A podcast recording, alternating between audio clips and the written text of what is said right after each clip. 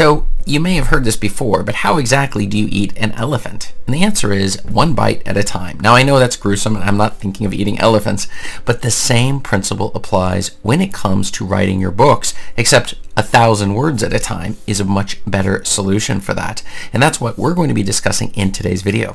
This is Chris Baird from selfpublishingmadeeasynow.com, where self-publishing doesn't have to be so hard. So when it comes to getting your book up and going, the most important thing you can do when you're writing your book is to make sure that you have a steady rhythm of your writing practice. So I always talk about the three phases, three things you should always be doing when it comes to your self-publishing business. One of them is writing or putting together your, your newest book. The other is the marketing side. And then the final side is learning at new things, continuing to sharpen the saw, as Covey pointed out, right? In one of the seven highly habits. And so the absolute most important thing you can do when you don't even have a book, well, it's to write that book. And what best way to do it is to actually be sitting in your chair, as they say, butt in chair, right? Where you're sitting down and you're able to slowly make sure that each day you're pumping out that many words and so a couple of things that I found that especially are helpful with this is the first one is choosing a time to write each day. If you're a morning person, then the morning is by far the best time of the day to do it. But if you say I'm an evening person or whatever you, else you might say about that, and you find that the day goes by and you don't get it done, then it's highly much more productive if you just choose a time and just do it and you force yourself. Some people have even asked the question, well, wait, I'm not inspired. I don't feel the inspiration, right? And so I think, I forgot who it was. Let me know below in the comments if you can remember it. It was one of the famous authors who asked, well, when do you write? They say, well, I only write when I'm inspired and I'm inspired every morning at 8 a.m. And you'd be like, well, how's that possible, right? Well, the answer is they're just sitting down and they're forcing themselves to get into the practice. And when we're writing stuff, we can rewrite if we need to. We can fix stuff when we get to the editing phase but if you're not writing and waiting for you to have a, a bunch of energy, we're just never going to get this book finished. And that's the reason why a thousand words is a really useful figure. You can, of course, increase that or decrease that, but I would probably be very careful about going too high or allowing yourself to go too low. But if you find you're making no progress and you can't get the thousand in, then go to 500, go to 250, go to one sentence for goodness sakes whatever it takes to start moving the ball forward on your self-publishing business. And really, the first starting point is we need a book to work with. This brings in number two. We're going to use a timer. One of the things I like to do is sometimes is the Pomodoro method where you have like 20 minutes on and then you're going to have like a five minute break and then a 20 minutes on and a five minute break so that you're taking these breaks that you need as you're trying to get your thousand words done. What you'll usually find is that as you start to do this every day and build in the habit, you're then going to be able to get the thousand words without that much effort.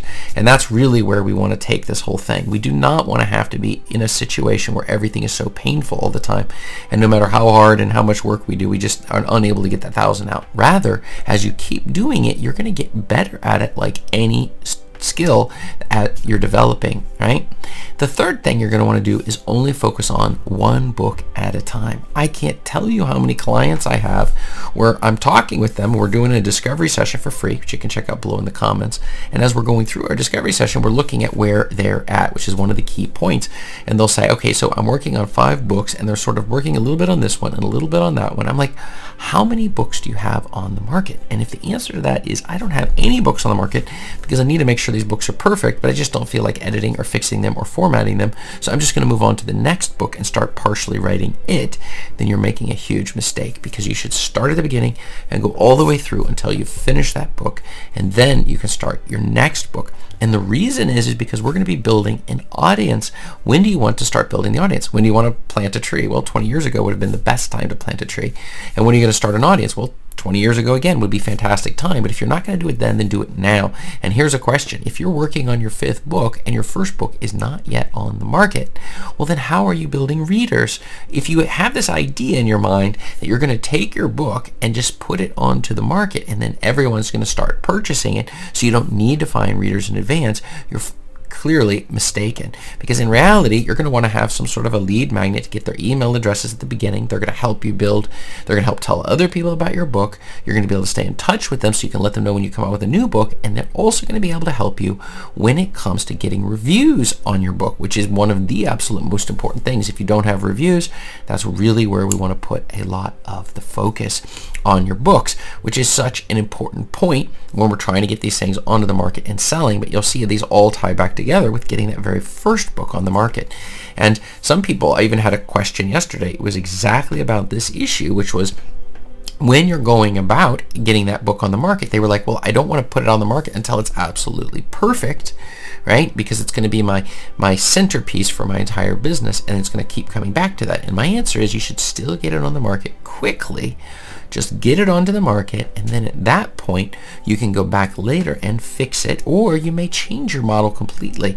Moving forward and taking action is the key to winning the self-publishing game. This is something that so many authors fail to understand. It's that we want to keep on moving forward. When I first started my very first book, I found that I didn't have a budget of time. I just wrote when I felt like writing. And what exactly was the end result? Well, the end result was a book that took took forever initially to get it going until I implemented the thousand word rule. So every day you just start off write a thousand words and then we write the next thousand and we write the next thousand. You can do an outline or the or you can just try to just pound it out and then fix it later. I like personally to have an outline at least when it comes to nonfiction books. I know some people I know like are pantsers, right? You do it by the seat of your pants where you're writing and you're just pounding the whole thing out and then you fix it later. I find it easier if you have a little bit of structure and then we're just going as fast as we can as we're writing the book. And then we go back and we can fix it and have different references and citations and footnotes and these sorts of things that you're definitely going to want to have, especially in a non-fiction book, to establish where exactly your sources are for the book as you're getting it out there, which is very important to do. But I would definitely suggest just write the thousand words.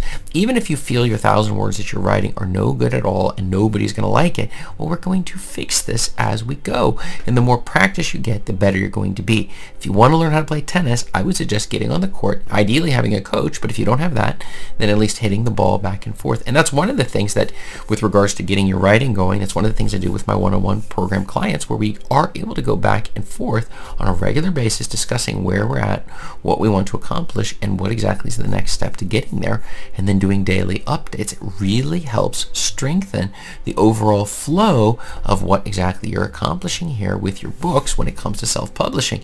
And you're just not going to succeed if you are not making regular daily progress on your books. And that's the reason why I highly recommend doing a thousand words a day. My question for you is, have you adopted this method? And if so, how many words a day have you chosen to go uh, to, to write? And check above me here for more video answers to your self-publishing questions. Thanks.